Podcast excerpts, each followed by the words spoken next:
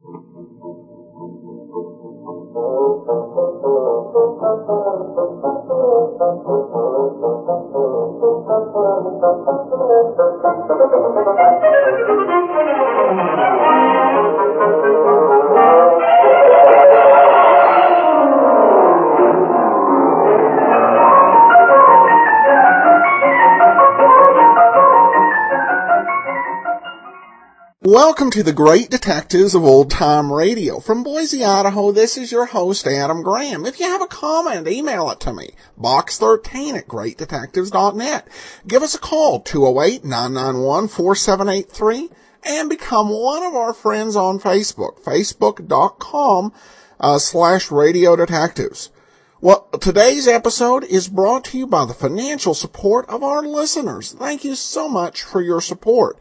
And I specifically want to thank Megan. And uh, we will be sending along access to our premium site, as we do with all donations of $7 or more. All right, well, let's get into today's adventure of Frank Race, the adventure of three on a match. The Adventures of Frank Race, starring Tom Collins.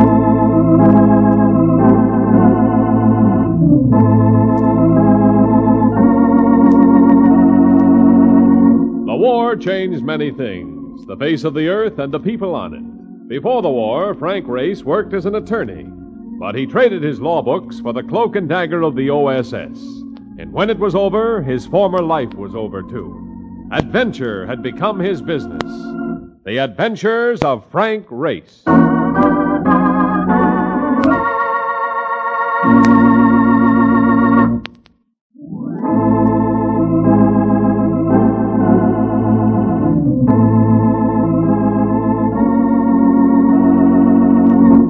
Now we join Frank Race for the adventure of Three on a Match.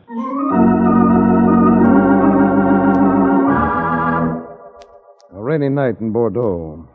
It was late, and the chill had become as insistent as the tone of a nagging woman. But I didn't care. I was only a few seconds from the bar de debris, a hostel of good liquor and interesting patrons. Here I was to meet Mark Donovan, and. I stopped just short of the door. Someone was running toward me. I caught the figures of two men. Oh! One of them had been hit. He lurched into my arms. Let me go! Let me go! It's all right. It's all right. Here, let me help you. Come on, come on. We better get inside the bar race. Mark. Come on, will you? Them people ain't kidding. That's Charles Borden you're propping up. Borden is Frank Race. Hello, hello Race. Yeah, bullet. How badly you hurt? Oh, if I, if, if I could just sit down. Here, I... there's a table race by the wall. Come on. Well, that tears it. What's the matter? They, they, they followed us in here. Oh, never mind. Just ease yourself into this chair. Thanks. Now, where are they? You're the other end of the bar race. Three guys and a dame with a gun in her hand. Remember Bergman and Intermezzo? If you were a man, you thought of her as being everything a woman should be. Well, here was another one. The same honey colored look, same expression about the eyes. Kind of woman to turn a man wistful and introspective. And she stood at the end of a bar with a gun in her hand. Some gal, all right? Who is she? I don't know. Well, looks as we're going to find out. She's coming over here. What about that wound, Borden? Well, there's some pain, but I think I'm going to be all right. Uh, could I could I have a cigarette? You're going to need a doctor. We'll get you to one as soon as you've had a rest. Here's a light. I will take a light off that too. Three on one match? Are you superstitious? Only that it may burn my fingers. Here you are. Thank you. Would you mind if I sat down? Obviously, you're an exponent of the fait accompli. My name is Marie Vartel. It is my intention to take this man out of here. But why? What do you have against me? As if you did not know. Why don't you put that pistol away? You're not going to alarm people into calling the police. I'm not afraid of the police. I don't imagine you're afraid of anything. But strong arm methods aren't going to get you anything here. Borden's been hurt. I'm going to see to it that he gets to a doctor without interference. I have three men with me. Each of them is thoroughly capable of this sort of thing. I shall give you about 30 seconds to decide. But you should be sensible. She meant every word she said. But I couldn't let her take Borden. The gun she'd laid on the table was the only weapon showing, and I sensed that this was the instant to make a play. I shifted my hands to the underside of the table and heaved. Borden, get out of here! Race the girl, watch it! Come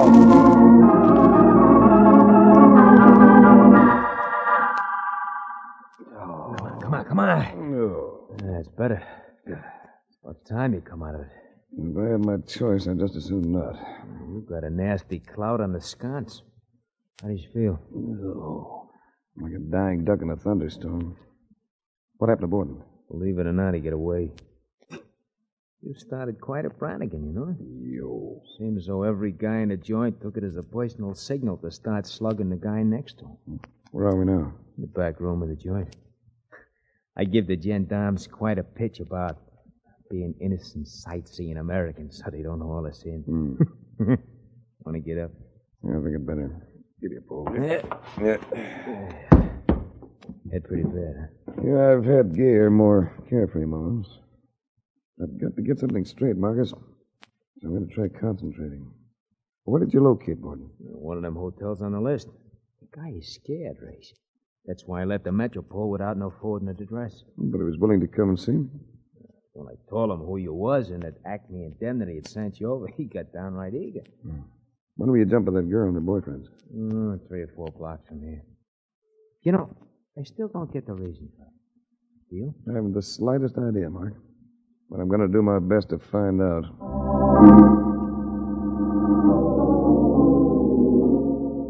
George Seals, Paris representative of the Acme Indemnity Company, looked startled when I told him why I dropped in at his office. Why, for Pete's sake, Race, do you mean that you don't know the story behind this affair? When Dan Carlson called me for the case, I'd been in New York just two hours after the flight from Trieste.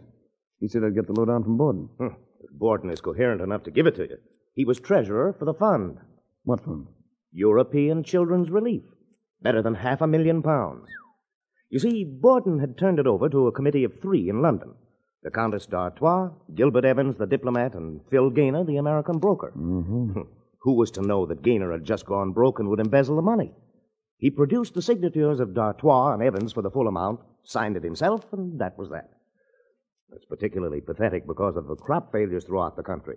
The kids are going to be in desperate need of that relief fund. Uh, do you know of a woman by the name of Marie Vartel? No, should I? In one way, yes, but uh, probably better off the way you are. I'm going to Bordeaux and look for her.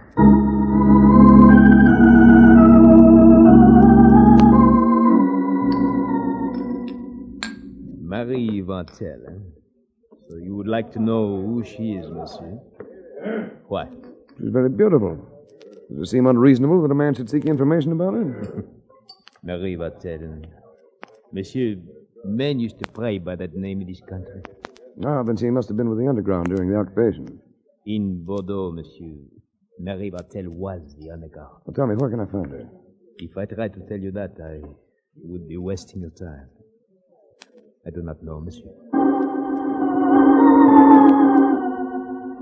It was the same way in other places. Many knew of Marie Vartel. None would say where she could be found. But finally, at the expense of 50 American dollars, I got the lead I wanted.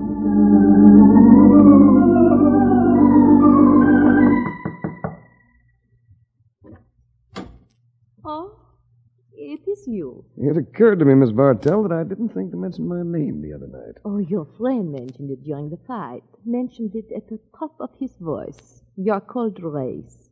You don't seem at all surprised to see me. I gave up being surprised several years ago. Won't you come in? Thank you. Marie Vartel. You must have been a pretty youthful member of the underground. I was 17. You've been asking questions. Hmm, people talk because they seem fond of him. What did you want, Race?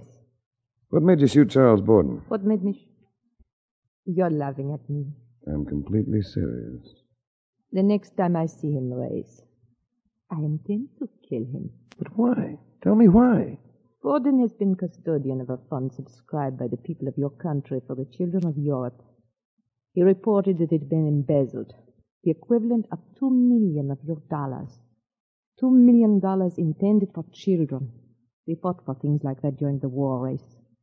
And I have information that Charles Borden has that money himself. In cash. It all shaped up as pretty much of a puzzle. My job was to get back that money for the sake of Acme Indemnity and the kids of Western Europe. So I felt I was getting a definite break when Borden called me that afternoon. I've tried several times to get in touch with you, Race. I've been in Paris. How are you feeling? Oh, I'm doing all right. I've been under the care of a physician. Borden, we uh, haven't had a chance to talk, but I wish you'd tell me if you know anything concerning the whereabouts of that money. Why, it's in London, Race. I sent it to my brother there. You. But I thought the money had been stolen. It was stolen, but uh, I got it back. Hey, look, Borden, I, uh, I seem to be all mixed up about all this business.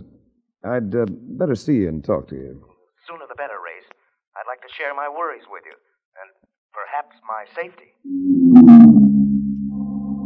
He gave me the address of a hotel nearby, and I went there at once. I found him in a dressing gown, his left arm in a sling. Been smoking a lot of cigarettes. Uh, I got something new to fret about now. I have a feeling that someone listened in on our phone conversation just now. That could be rough on my brother. What about your brother? Well, he's Dr. Jonathan Borden. Perhaps you've heard of him. Yes, the uh, literary authority. Yeah, that's right. You see, he's in London doing a work on the life of Charles Dickens. I sent him the money simply because I had to get it off my hands. Borden, would you mind briefing me on something? If the money was embezzled, how did you happen to have it? Through a fluke. You see, I'd been suspicious of Phil Gaynor. and When he made his move, I was right behind him. I happened to catch up with him in a hotel room in Lyon. Or rather, I caught up with the bag containing the money. Mm-hmm. Gaynor had stepped out, so I just carried the bag away. Well, it's been like having a time bomb in your possession. All right. What do you want me to do? Race, six attempts on my life have been made in the past four days. I realize now that I may have placed Jonathan in the same position. He isn't well. He was with the Marines in the South Pacific, and he suffered wounds that left his heart in pretty bad shape. I wish you'd go to London and take over. I'm worried about Jonathan.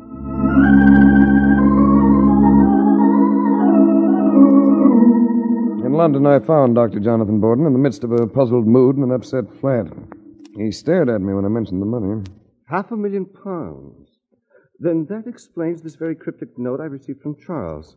Here, listen to what he wrote. Um, I'm sending you the money in charge of Doty. For heaven's sake, take good care of it.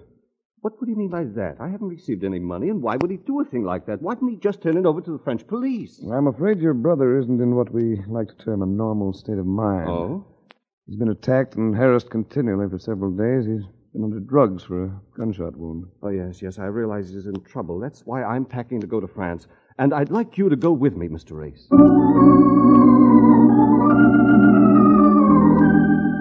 Dr. Borden and I reached Bordeaux late that night. There was no rain, but the city lay soggy in the grip of a heavy fog that had drifted in from the Atlantic. We went straight to Charles Borden's hotel. Funny. He doesn't answer. Was he usually a heavy sleeper? Well, not as a rule, but if he's been receiving drugs, Let's try the door. Well, he's asleep all right. But I caught the impact of it at the same time. It was in the twist of Charles Borden's head, in the grotesque stretch of his body beneath the bedding. Charles Borden was dead. Someone had cut his throat.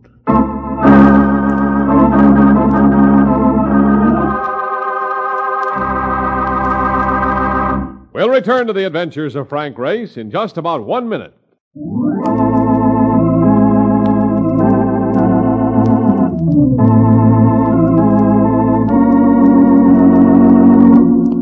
Back to the adventures of Frank Race.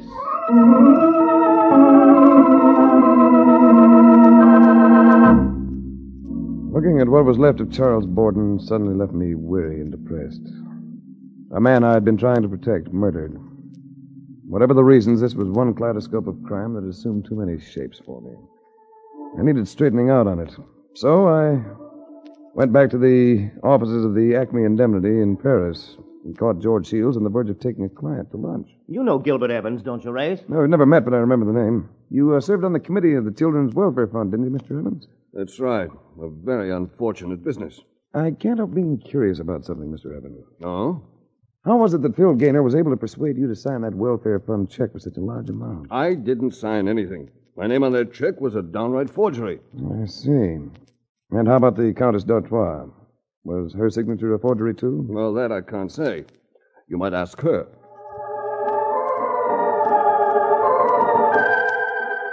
Emily, Countess d'Artois. She came down to greet me and uh, fill me something that looked as though it might decide to stop clinging at any moment. She was quite a dish, and well aware of it. I'm told you came to see me about Phil Gaynor. That's right. You know Phil? Not at all. But I'm doing my best to remedy the situation. You're an American. Yes. Does that destroy your illusion? You'll do in any language. You're quite direct, aren't you, Race? Did Gaynor forge your name on that check, too? No. No, I signed it. I thought Phil was all right then.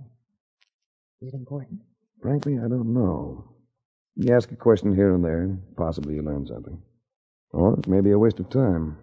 And, uh, in my case. No male would ever call you a waste of time. Oh, well, that sounds like something we should drink to. What would you like? I'd say this atmosphere calls for absinthe. Oh, I'm complimented. I think I'll have the same. She had plenty of firepower. And the effect wasn't what you'd call unpleasant.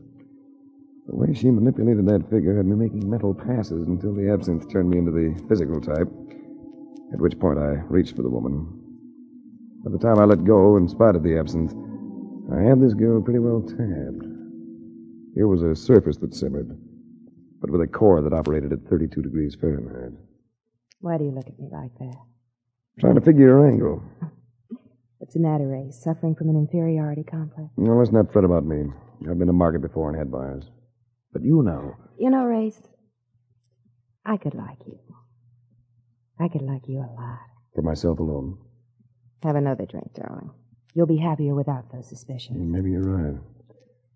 Guess we can have fun without being soulmates. For a while, anyway. You and Phil Gaynor, weren't you uh, rather fond of each other? Should I say yes? What do you take me for? A jerk. Careful, Countess. Your past is showing. I suppose you can take him and leave him. That's right. Same way I feel about you. Hmm, I don't think I'm going to be too badly hurt. Oh, you'll be back. If I were in the mood, I'd offer you big fat odds on that.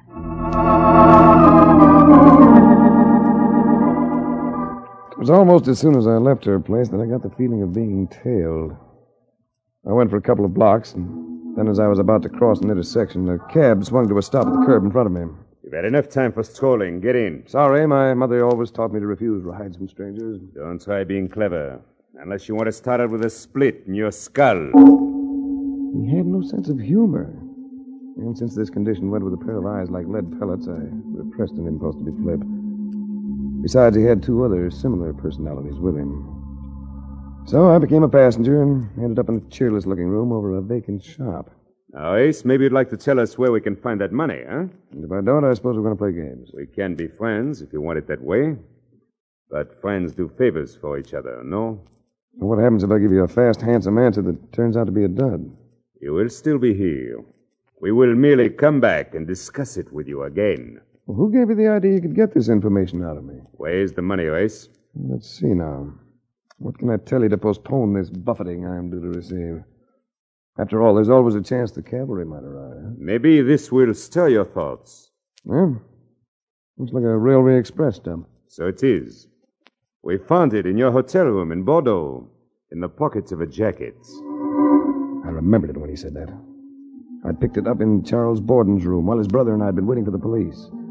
I'd lethargy, I'd forgotten about it. Well, Ace, Well, didn't you check on it with the express office? since we could not provide the name of the person to whom it had been issued, they would give us no information. Did I say it? You mentioned my name, didn't you? Well, it should prove I had nothing to do with it. Not at all. You could have used another name.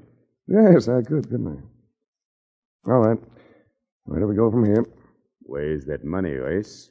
I sent it to London. So, you sent it to London. I will try again.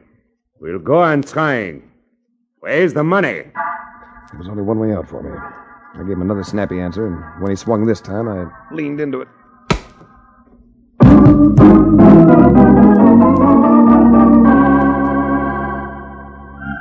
I came out of it looking into the brown eyes and honey colored hair of Marie Vartel.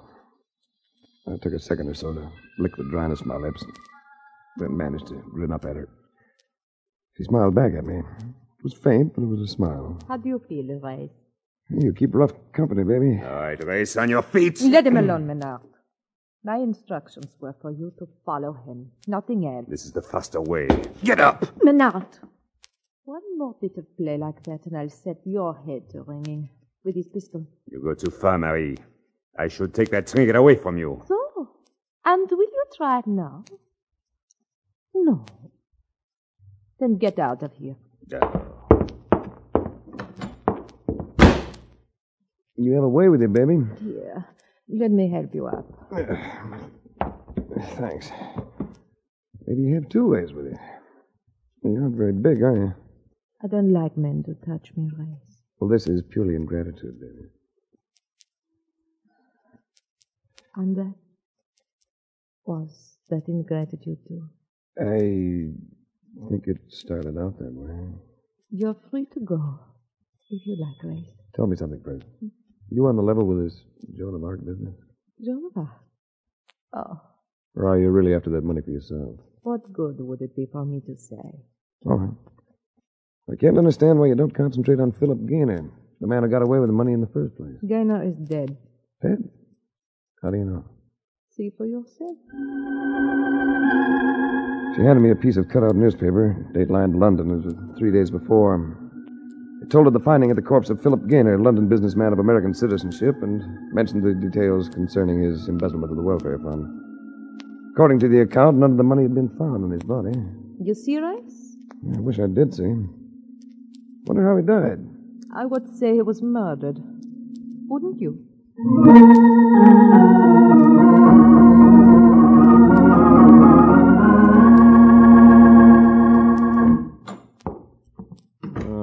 brother, what a whistle stop this Bordeaux. More fog than a three day hangover. And how's your noggin, by the way? Well, my headache's just about let up. I'll be okay. Two clouds inside of a week. Next time, how about ducking a little quicker? Huh? What'd you find out at the express office? I just mentioned the name Borden, and they told me all. But there was no dough involved. Just a shipment of books. Hmm. That means something? Not at the moment. Maybe it's the condition of my head. Yeah. Oh, just a second. Here. Dr. Jonathan Borden. Oh, thanks. Hello, Doctor. I called to see if you turned up anything, Race. I wish I could say yes. Everything seems to be just as muddled as before. Incidentally, did you uh, get some books that Charles sent you? Oh, yes, yes. They caught up with me this morning after going to London and back. A lovely centennial edition of Charles Dickens. Uh, any significance? If there is, I haven't sensed it. Oh, by the way, while I was out yesterday, I had a caller. A woman by the name of Vartel. Do you happen to know? Marie Vartel. You sound perturbed. A little. It occurs to me that we should get you back to London as soon as possible. Marie Vartel, the most provocative unknown quantity in the case. Marie Vartel. Marie Vartel. Come on, come on, come on, Race. Wake up, will you? Come on. Yeah. Hey, chum, time to go down for dinner. Come on. Dinner. You haven't been sleeping that long?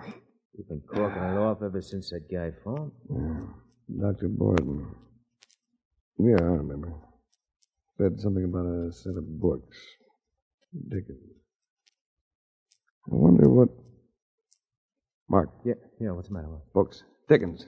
I've got it. Come on.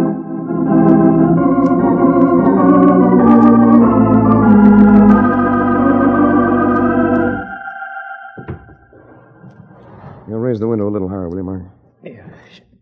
You know, chum, if the gendarmes catch us doing this, we are liable to spend no little amount of time in the Bastille. Well, it's too late to turn back now, ain't it? We have already broken and entered. Great. What next? Yeah, a case of books on the table. Uh, somebody opened them for us. Looks as though they have already went through them. Find David Copperfield. Yeah, wait a minute. Let me see. David Copperfield, David Copperfield. Uh, yeah, here it is.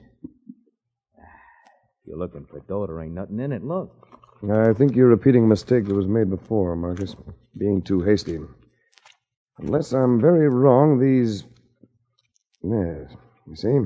This is one of those editions where the pages have to be slit. So slit. There we are. A brand new thousand pound note. Holy cow. Look, the book is loaded with 'em. I thought I heard someone in this room. I hope you'll forgive us, but we're rather anxious to check this little money, matter. you found the money? Yes. Now we must see that it gets to the proper authorities. Well, naturally, I'll take care of that. Why should you? Well, for one thing, it's in my possession. I also happen to be Charles Borden's brother. As my friend here would say, in a pig's eye you are. What do you mean?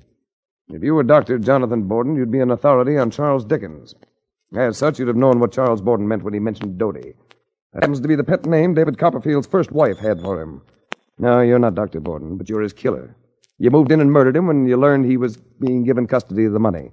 You're Phil Gaynor. Yeah, and don't reach for a gun bust. I already got one in me mitt. Yes, but you can let it drop to the floor. You heard me? Let it drop. Come in, Countess. You see, Race, my ace in the hole turns out to be a queen. Yeah, queen of clubs. What's our next move, Phil? Well, we can't very well take these two with us, can we, darling? And we can't very well have them yapping at our heels when we go. It's really quite simple. We shoot them and get out fast. You take one, I take the other. Well, race, at least we've seen the wild. See Bordeaux and die. Is that it, Countess? Let's get it over with, Phil. All right. Ready? Now! I was curious enough to follow you here, Race. Marie Vartel. You will see that the money goes where it should, won't you, Race? Yes, but uh, you're leaving? I think that might be a discreet move on my part, don't you? Uh, you'll stay in Bordeaux? but why? Well, because if you're here, I'll come back. So um, hang around, baby, so I can see you again.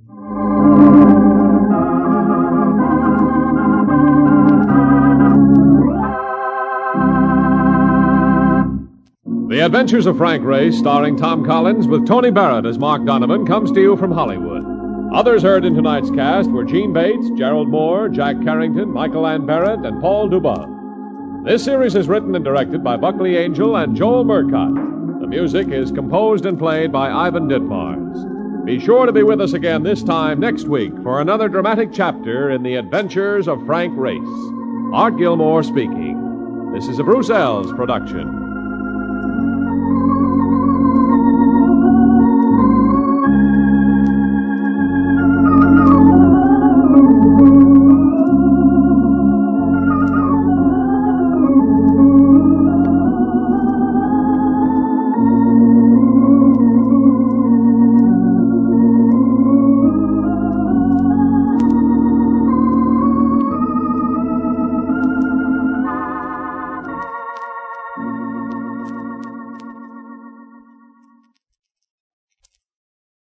Welcome back. Well, this is one case where I think that uh, Ray's uh, Race's um, romantic uh, involvement, you know, complaints about that seem a little uh, legitimate, particularly on this episode.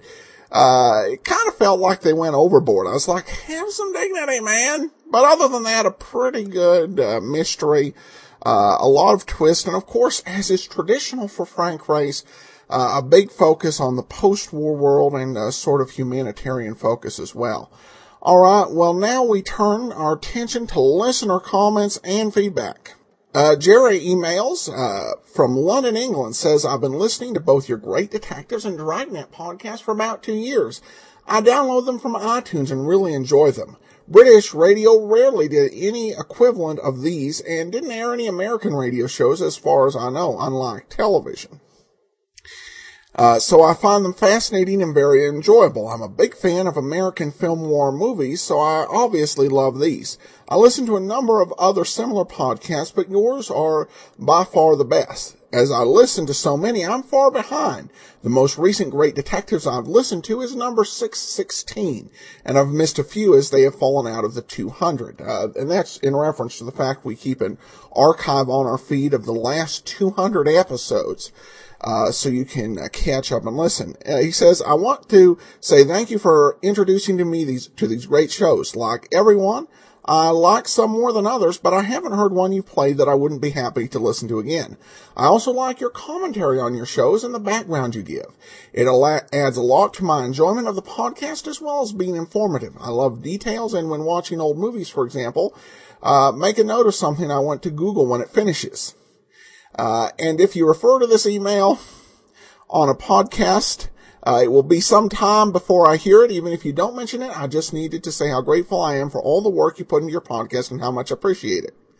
Uh, I don't know if I'll ever visit Boise, Idaho, but I would uh, love to do so. Well, thanks so much, and I have to let the mayor know that we're helping out the uh, uh commerce and visits. Appreciate your comments so much, seriously, Gary. And if if you are into the kind of noir stories, I know that BBC Radio Four they have done recently some uh, Philip Marlowe uh, programs, adaptations of the books, uh, quite a bit grittier than the radio uh, programs, of course, we listen to on the um, Great Detectives. I'd say they're probably about a, t- if I were to compare to television, about a TV 14 rating. But uh, they began to adapt some of those. They they did some adaptations in the 70s and did some more in the 90s. But thanks so much for listening and. Uh, we have one more listener comment. This one it comes to us from our friends on Facebook. Uh, Dave, uh, David comments, I just found your podcast and I'm loving it. Well, thanks so much, Dave. Appreciate your comments and support. That will do it for today. Join us tomorrow for Call the Police. And starting next Tuesday, we'll have another program. Uh, be sure, starting next Tuesday, to listen to A Life in Your Hands and we'll have a little more detail on it tomorrow, but uh, a lot more a week from from uh, Tuesday as we add this new show to our lineup. In the meanwhile, I'll send your comments to box13 at greatdetectives.net. Follow us on Twitter at Radio Detectives and become one of our friends on Facebook, facebook.com slash Radio Detectives. From Boise, Idaho, this is your host, Adam Graham, signing off.